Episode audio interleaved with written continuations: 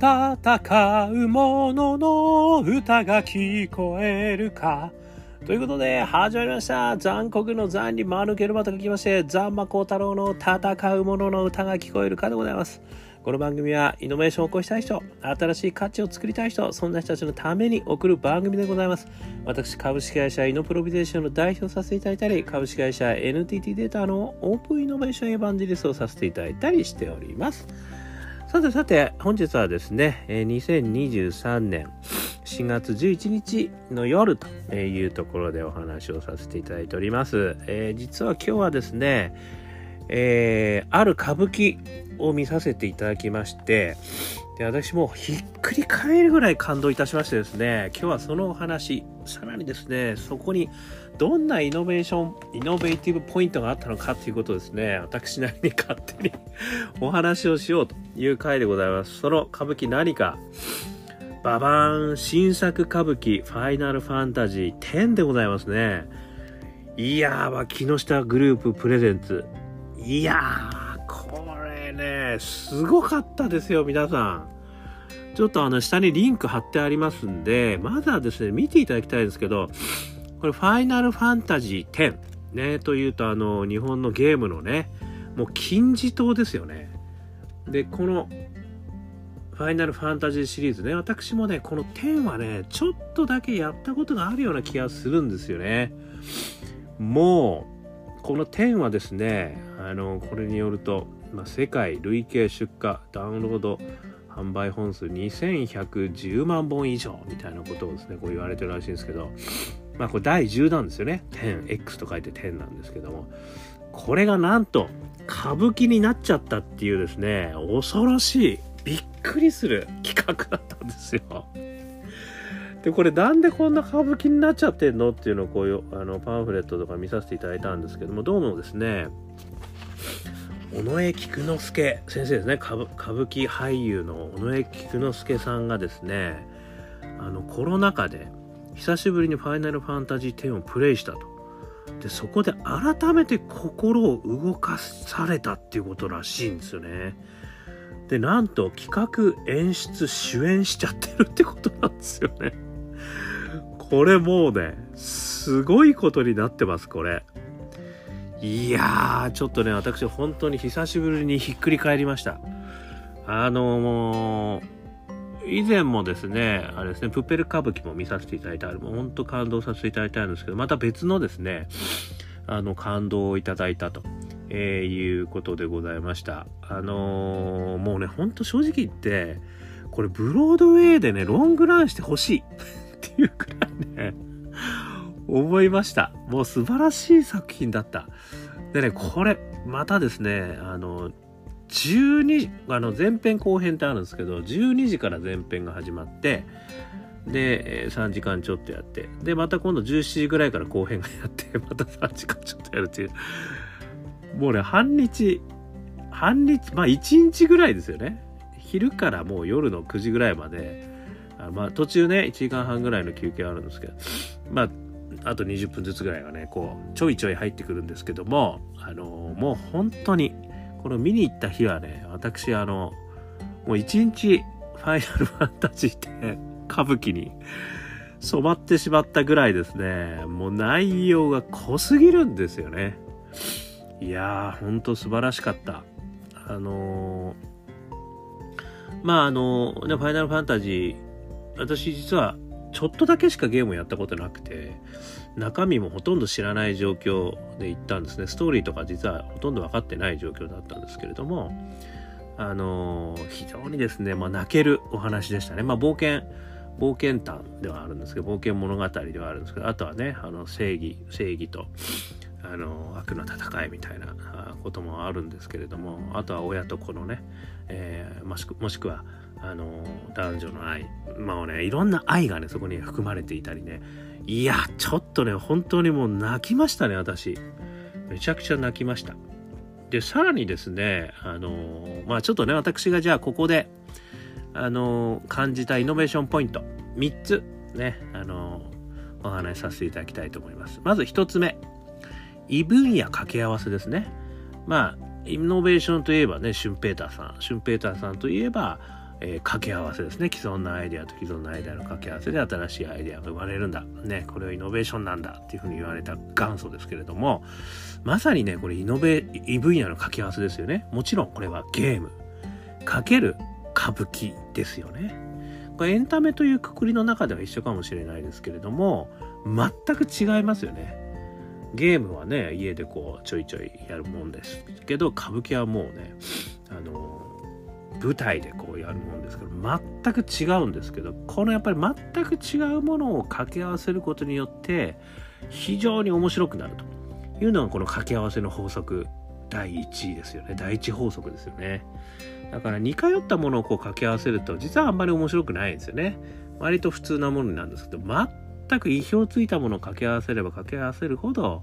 面白くなるっていうのがですねこの掛け合わせの法則ですね。今回このゲームと歌舞伎。これはねすごいことすごいところに目つけたなと思いました。これが1つ目。それから2つ目。時間の掛け合わせですね。これ何かっていうと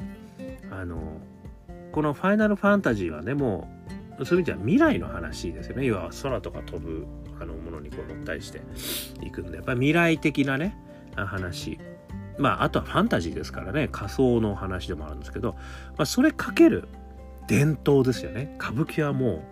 うあの伝統。まあ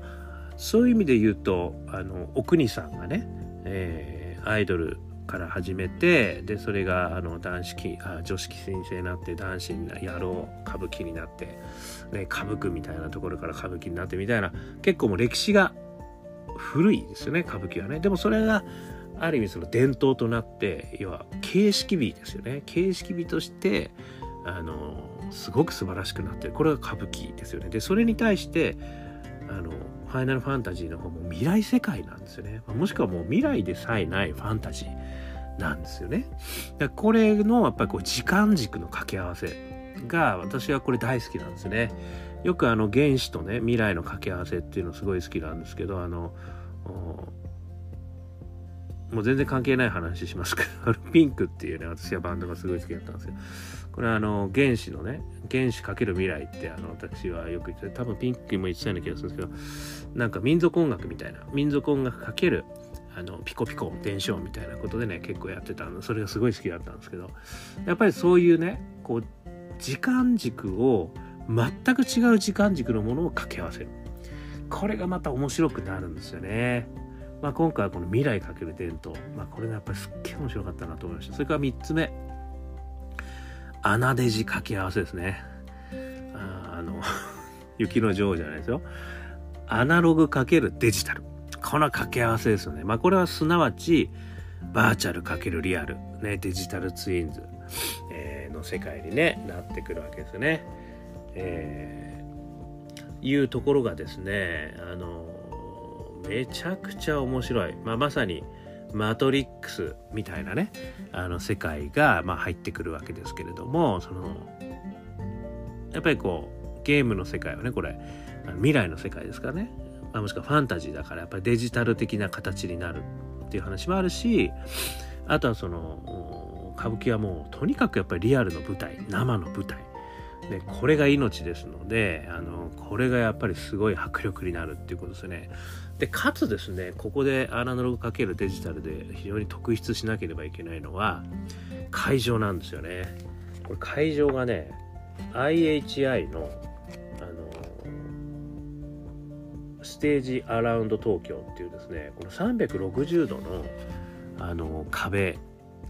になっていてであの座ってるところ自体が回転するんですよね。ですなわち舞台も回転するようになるっていうことなんですよね。だからでさらに言うとですねあの映像がすごい映像を使ってたんですよ。これもデジタル処理された映像が。あのまさに「ファイナルファンタジー」のゲームの世界をですねやっぱ映像でこう表現していてそれが、ね、壁一面もしくは舞台装置一面に映像がめちゃくちゃ散りばめられてるんですよ。あのなんか霧のところにねこうふわっと映像を映したりね。あとはこう舞台がぐわー回ることによってどんどん転換していくんですね場面が。いやそれがねものすごかったんですよね。もうちょっと見たことがないぐらいなそのバーチャルとリアルの融合でありさらにこの場面転換の凄さっていうんですかそれを。いやこれはねもうちょっとものすごいステージ作りましたねっていう。ちょっと本当にもうあの全然伝わってないと思うんですけども。ぜひよかったらあのホームページをまずはね見ていただきたいというふうに思いますね。まあということで異分野掛け合わせ時間掛け合わせ穴ジェジ掛け合わせ。とにかくねこの掛け合わせイノベーションにおける掛け合わせのもう3連チャンがですねもうパンパンパンと来てるのでもうそれだけでまあすごいんですけどまあねはっきり言ってそんなことよりもですねもう中身は素晴らしかったんですよ。でもう一つ言うとですねあのこの掛け合わせ方っていうのがやっぱりすごく難しいと思うんですよね。なんかこう掛け合わせれば面白いじゃんっていう話はねやっぱり世の中たくさんあっていろんな掛け合わせものがあるんですけど掛け合わせることによってお互いが死ぬことがあるんですよね。ところがですね今回はねこの掛け合わせることによってさらにそれがこうもう別の価値を生み出してる状態になってました。これがねまあ相当練られたんだろうなっていうふうに思います。あのーね、歌舞伎の型、ね、美しい形式美がありますよねあの戦う時のねあのこう決めポーズあのまさに見栄を切る決めポーズもね。そしてあのタンタンタンタンってあの音ねなんていうかちょっと忘れちゃいましたけど。あとはあのあれですよ。義太夫ね。あの章とかああいうフィヨーンとか言いながらこう「のののいの花ほな花が」みたいなこう歌う人アリーの。であのまさにこう獅子舞みたいなね。獅子舞って言わないわ。わかんない。あの髪がすごい長いのをこう回すとかね。なんかその伝統美があの形式美っていうんですかね。歌舞伎の形式美がねもうそこかしこに生きててでそれがもう舞台の中でめちゃくちゃ生きててかっこいいんですよね。でそれにデジタルが加わるっていうね。いやもうね本当にすげえなってますよ。ちょっとこうあのすいません。盛り上がりすぎてるかもしれませんが是非ですね皆さんあのこれは見る価値あると思います。あの確かねもう終わっちゃうんだと思うんです。舞台はね明日かななんかで終わっちゃうのかもしれない。明日か明後日で終わるんですけどあのオンライン配信もねどうやら始まるっていう話もありましたので是非、えー、見ていただきたいなというふうに思いました。まああの私本当改めて思ったのはですねやっぱりこう日本古来のやっぱ文化っていうんですか歌舞伎ってすげえなと思いました。あのね、そういう意味じゃその歌舞伎ってあんまり見る習慣がないですね私自身はですね。舞台好きなんで、まあ、これからいろいろね見たいなとは思ってはいるんですけど。まあそういう入り口としてねやっぱりこういうのを感じさせていただけるっていうのはありがたい。ありがたいしやっぱ半端なくすげえなって美しいし楽しいし迫力があるし引き込まれるしっていうね。あとは感動するし。というですね本当に日本の文化ってすげえなってあのちょっと思ったというところですね。でまああのー、3ポイントの中でも言ったんですけどやっぱりそのもともとね日本古来のイノベーションですよね。この各歌舞伎っていうのは。あのお国さんが始めたイノベーション。ここから伝統になってきた。でやっぱりイノベーションが実は伝統になっていくっていうのはねこれがあのこれ忘れられてることだけど実はそうだっていうことですよね。でさらにですねあの現在の日本の冠たるイノベーションですゲームファイナルファンタジーなんてまさにイノベーションですよね。でこれをねやっぱり日本古来の伝統と今のあの文化を作っているものこれを掛け合わせる。まあ、特に日本のものでこう掛け合わせるっていうのはもっともっとねいろいろあるんじゃねえかというふうに思わせてくれる。もっといろいろ探せばね日本の古来の伝統と今の日本のね、まあ、技術なのかなんかエンタメなのかなんか表現なのかなんか分かりませんけどもいろんなものを掛け合わせるものことで新しいものが生まれるっていうのはねまだまだ可能性あるなっていうふうに思ったっていうのとあとはね別に日本にこうこだわる必要はないわけですね。その古今東西のですねある意味そのいろんな文化こういったものを今のものとそれから過去のものですよね。時間軸で。でそれをまさにあの掛け合わせてみるとめちゃくちゃ面白い新しいねもう国を超えた文化っていうのが後々の伝統になるようなねそういうのが生まれたらね面白いなーっていうふうに思ったっていうところでございました。ねもっともっとですねやっぱり面白いものがぱりできる可能性ってあるなって日本の文化ってすげえなっていう。まあそれは今の文化もそうだし過去の文化もすごい。まあ、こういうのがですね本当に私ちょっと今回見れてよかったなと思いました。あとですねこの歌舞伎のあの俳優の方すごい方ばっかり出てるんですけどあの中村獅童さんとかですね、えー、尾上松松也さんかな、えー、ごめんなさいね私も。確かにそう尾上尾上松也さんですよね、ま、尾上菊之助さん。そしてね私この女性のね方がねあの本当恥ずかしながら存じ上げてなかったんですけど中村米吉さんという方がですねこれユーナっていう若い、あの女性演じてるんですけど私はっきり言って女性にしか見えませんでした。めちゃくちゃ素敵なんですよ。もう惚れてまうがな。っていう感じでしたね。すごいね歌舞伎って。って本当にあのすいません。もう素人なんで本当にもう大変恐縮でございます。まあとにかくですね私は本当にねイノベーションの話もしましたけども素晴らしすぎてちょっともうひっくり返りました。っていうお話でもうありがとうございました。ということでございました。是非ですね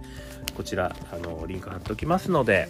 よかったら見てみてくださいってね、なんかオンラインもあるらしいので、ぜひぜひ見に行ったらいいんじゃないかなってね、まあ思ったりなんかいたしましたということで、えー、少しでも参考になりましたら幸いですということで、え、アンカー .fm、えー、もしくは、えー、Spotify by Podcasters、えー、それから Apple iTunes、えー、Apple Podcast か、えー、登録するとね、毎日聞けますよ。あとはね、えー、Facebook とかでもコメントいただいたら嬉しいです。あとは、えー、我がアカペラグループ香港ラッキーズの中年ワンダーランドで絶賛ストリーミング中でございます。私歌っております。えー、元気が出る曲なんでよかったら聴いてみてください。そしてジャーニーオブラッキーね、こちらの方も4曲入りのミニラアルバム出たばっかりでございますんで、えー、こちらもですね、えー、iTunes、ね、モーラ、いろんなとこでダウンロードしていきますんで、よかったら見てみてください。えー、そしてね、一人からでもイノベーションできるぜ。そんなことを書いた本、オープンイノベーション21の秘密。えー、こちらもですね、絶賛電子書籍、リアルの書籍ありますんで、よかったら見てみてください。えー、そしてそして、え、こんなことをお話ししてる私でございますけれども、普段はイノベーションのコンサルをやっています。ね、なんか新しいことをやりたい、新しい価値作りたい、ね、そんなことを考えてる方々、ね、人を育てたい、えー、そんな人たちのためにですね、いろいろご支援できることがあればと思ってますんで、よかったらお気軽にお問い合わせくださいませ。そして、そして、企業を考えてる皆様、ね、新しい価値作りたい、新しい起業をしたい、ね、でも怖い、ね、リスクがある、ね、大企業でも起業したい、ね、いろんなことを考えてる方いらっしゃると思いますけども、えー、何度でもね、挑戦できる世界、それを作りたいなと思って活動してますんで、よかったらこちらもお気軽にお問い合わせくださいませ。ということで、今日も聴いていただきましてどうもありがとうございました。それでは皆様頑張りましょう。また明日